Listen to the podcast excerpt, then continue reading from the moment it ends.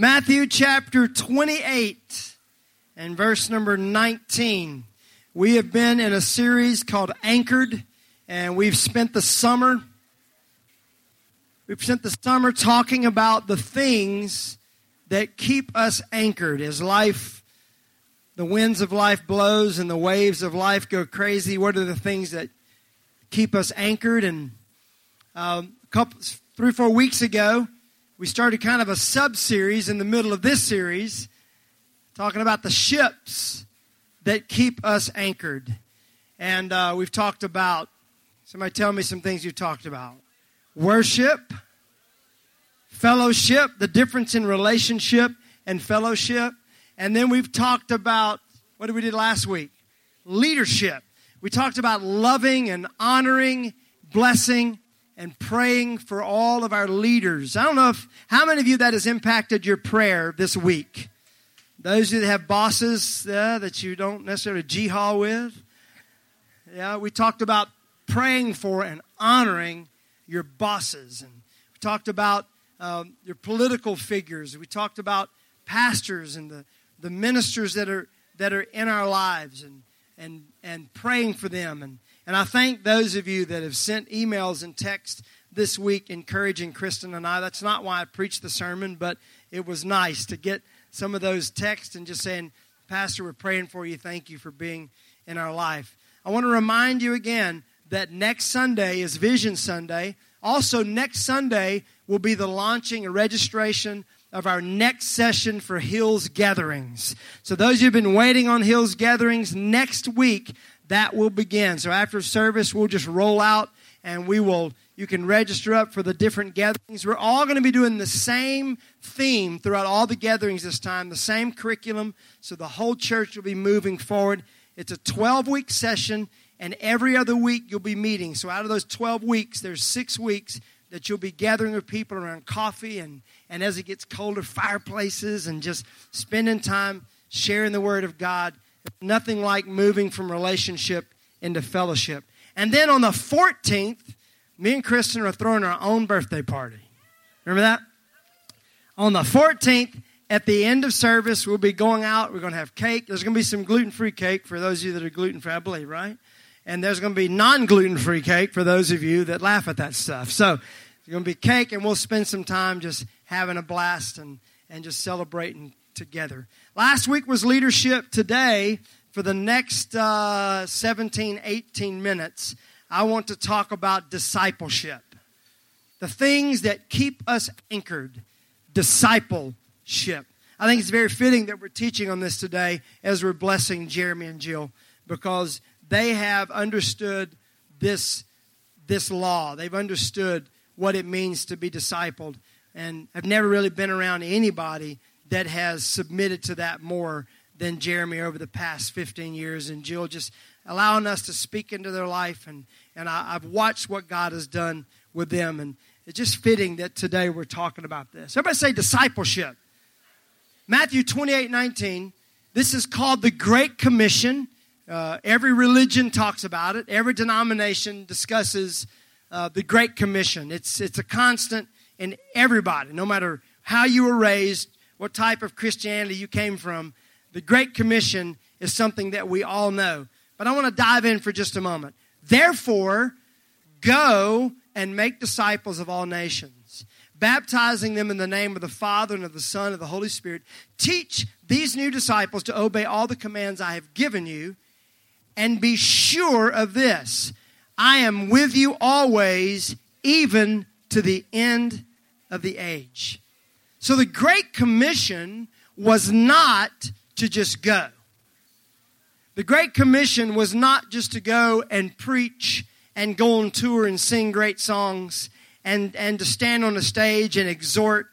The Great Commission was not that. The Great Commission was to go and make disciples. I believe that this has been one of the things that we have missed as believers is this part right here, making disciples.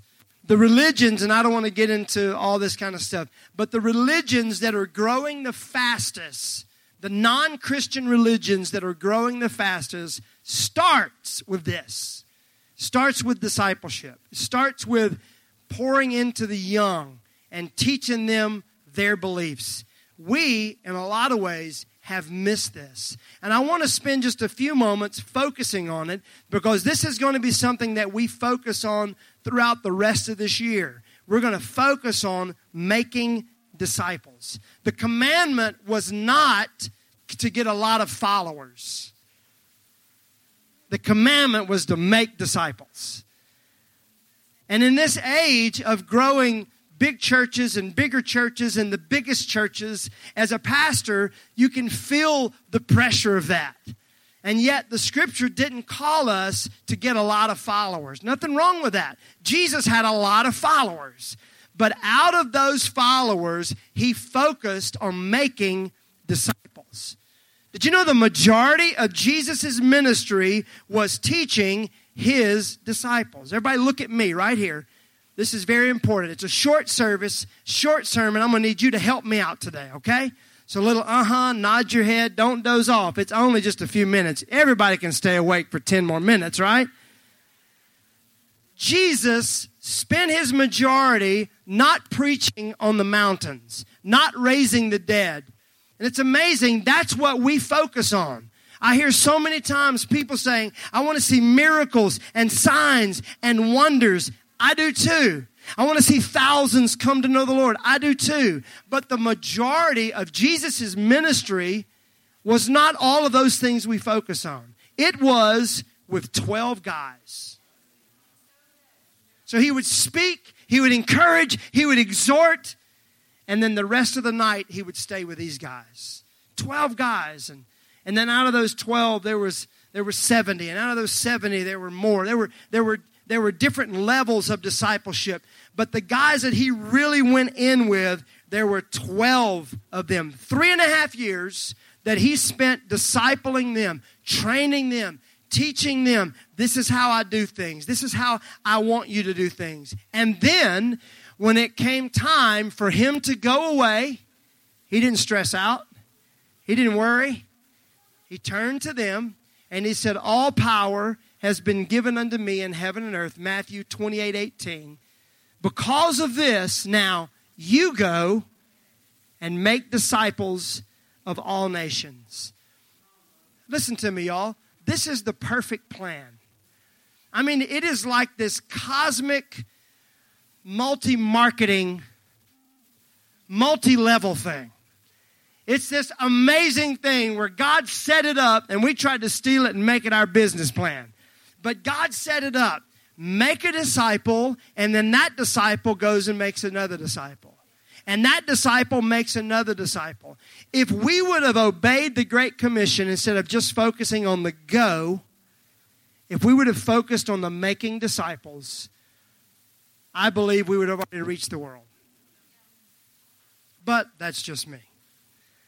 I have two questions for all of us today. Number one, who is discipling you? And number two, who are you discipling? Write that down. Who is discipling you? Who is there in your life that's speaking into your life? That's making you a better person, that's sharing with you their experiences and sharing with you what they've done right and what they've done wrong. Who is there in your life that's doing that? And then on top of that, who are you doing that with? Who are you discipling? Who are you pouring into? They always say, I've heard it said, you've heard it said, we always need the different levels. We need the, the folks that are here, the folks that are here, and the folks that are here. There's people that you're looking up to and they're pulling you up. There are people that are alongside you that are speaking life into you. And there are people that you're reaching down and you're pulling up. Let's start. Let's dive into the scripture for the next few minutes. Everybody say, go. We're going to talk about what it means to be a disciple and make disciple. First of all, you have to go. Look at your neighbor and say, you got to think outside of yourself. That right there is the entire sermon. I mean, really, we were talking about around the table yesterday. Uh, there was someone that, that's there in our leadership team, and, and this person was talking about how God has dealt with them about their spirit of pride. And, and when you look at this person, you wouldn't think they had any pride at all. But God began to deal with them about laying their pride down. And I looked at them and I said, You're speaking the message that needs to be spoken to this entire city. Because we are a selfish, prideful people. The only way you can go is you have to think outside of yourself. Abraham laid down everything he had and he went. Some of you, God is calling you to go and to do something greater than you've done, but you're going to have to lay down some of your own ambitions. I'll say this a different way. We are going to have to lay down some of our own ambitions to think about others. Think outside of yourself. And we hear it all the time I'm just too busy. We're all too busy. But what I found is only the busy people are doing the most things. We're all too busy. You hear that a lot. But what if we thought outside of ourselves and begin to think about what could I do to help someone today? And not just thinking outside of yourself for helping someone, you got to think outside of yourself when you ask someone to disciple you. Because nobody, none of us want to really lay it down and say, I need you to speak into my life. But there's something powerful about laying every bit of that down and saying, I need someone speaking into my life and I need someone to speak into their life. So here's what we hear a lot is I'm too busy. Or a lot of times, even more so, we hear, I, am not good enough for that. I, I don't have a, a degree in Bible. I don't understand what I'm reading. Here's the way you figure out if you can disciple. Do you have a story to share? Has God done something in your life? And are you just one step ahead of somebody else? Don't have to be a full lap, just one step ahead so you can turn around and share with them. Now, how many of you think you could disciple someone? You have a story to share, and you're just one step ahead in your spiritual growth from somebody else. Raise your hand. I'm looking around. I'm looking around. There we go. You and I can be disciple makers. Go. The second word, make. Discipleship is work. You got to make something. You got to spend time on it. Our pastor uh, used to say something like this The work of God is work. Right? You're gonna, you're gonna get your nails messed up. You're gonna get some blisters and some, you're gonna sweat and maybe even bleed just a little bit. It is work, but it is worth it because you're raising up folks that you can pour into their life. I'm to tell you right now the greatest place that you can disciple someone else is in kids' ministry. These kids that are sitting in here right now, I was astounded last week, and I'm astounded here today. Have you heard anything from these kids? They're just amazing. They're better than we are as adults. Like I have to get on to more adults for talking in church than I do the kids. The kids are teaching us how to worship. They're, they're teaching us how to give. They're going for it. Never ever should we as a church have to beg people to be a part of our kids' ministry. If we have a heart to disciple, there should be a waiting list saying, I, I don't know, we have too many teachers. You need to wait and go do something else if we have a heart to disciple, there is no better place to disciple than back there with those precious babies. Mamas and daddies, there's no better place to disciple than in your home, sitting around the dinner table, sharing with those children that God has given you the things that God has done in your life. It is work, though. You got to work at it.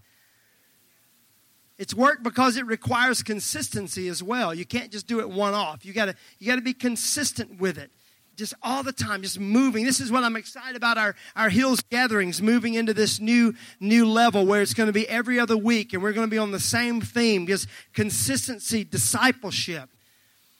Making disciples is work, it requires consistency, and it requires commitment. And there's the biggest problem that we all have that commitment. How many got commitment issues? Just raise your hand.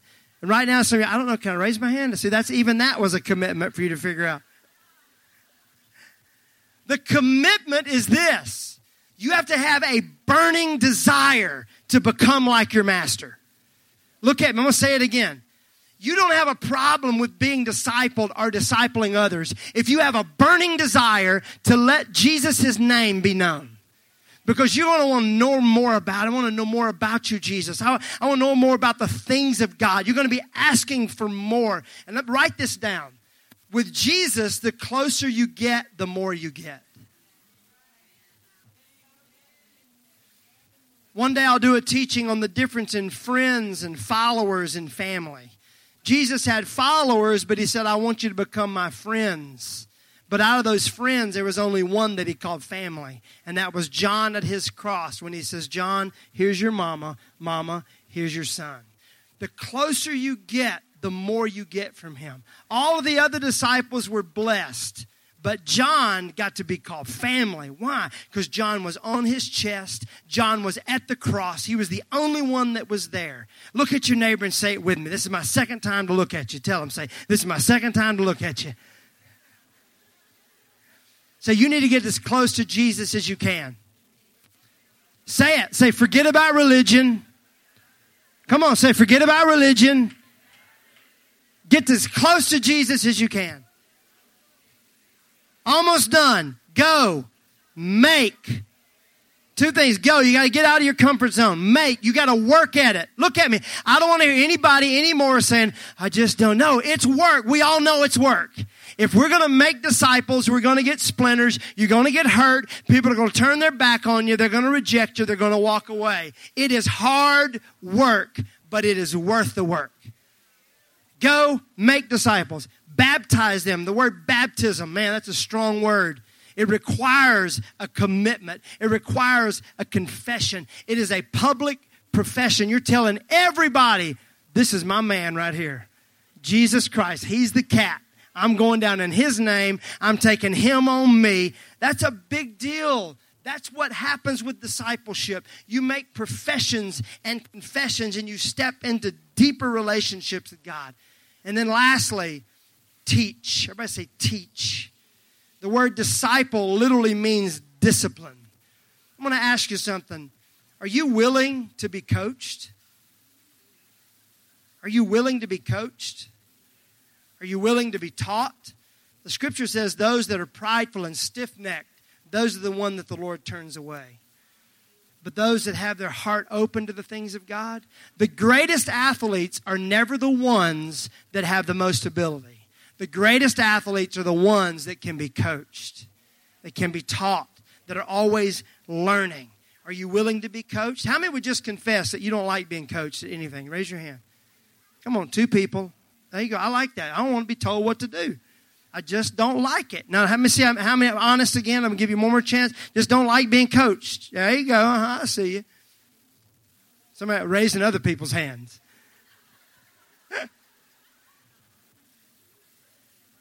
Going to say something. The only people that can disciple are people who've been discipled. We see it all the time, man. I just want to be a blessing. I want to do this. I want to do that. And yet they've never received never taken time and said, I want you to speak into my life. I want to receive from you. We have to have a desire to be coached, that we can look at someone and go, I want you to speak into my life. I want you to disciple me. I want to learn from you. And then we have to have a desire to coach, because coaching is hard work too. Uh, we've learned it as Evan and Davis have moved into the basketball world. Our coaches, they are the hardest working guys that I know. They spend all day, all night just working, working, working, working. It is work. To be taught requires a desire to learn and a desire to share. And then lastly, here's what the scripture says if you'll do this, if you'll go, if you'll make, if you'll baptize, and if you teach, I have a promise for you, and that is this I am with you always, even to the end of the age. Everybody, look at me. I'm almost done. We all focus on getting the music right, and many times we focus on having the presence of God showing up. And I said a moment ago, we focus on the on the mighty exploits and feeding the five thousand and miracles, signs, wonders, and the big concerts. But let me say something to you: you will never feel more of Him than when you are committed, in community with others, learning about Jesus. Never. You can be in the greatest anthem, big anthem, big stadium, and everybody just singing it loud, and yeah, there's greatness there. But you will never feel him closer than when you're sitting down with someone and they're telling you their story and you, you're telling them your story, and you can feel God. Why? Because He says, Where two or three or two or more gathered in my midst, in my name, I'm going to show up. Let's stand today. Ooh, I got two minutes. Come on. So, those of you that were going with the Vegas numbers and betting against me, y'all wrong.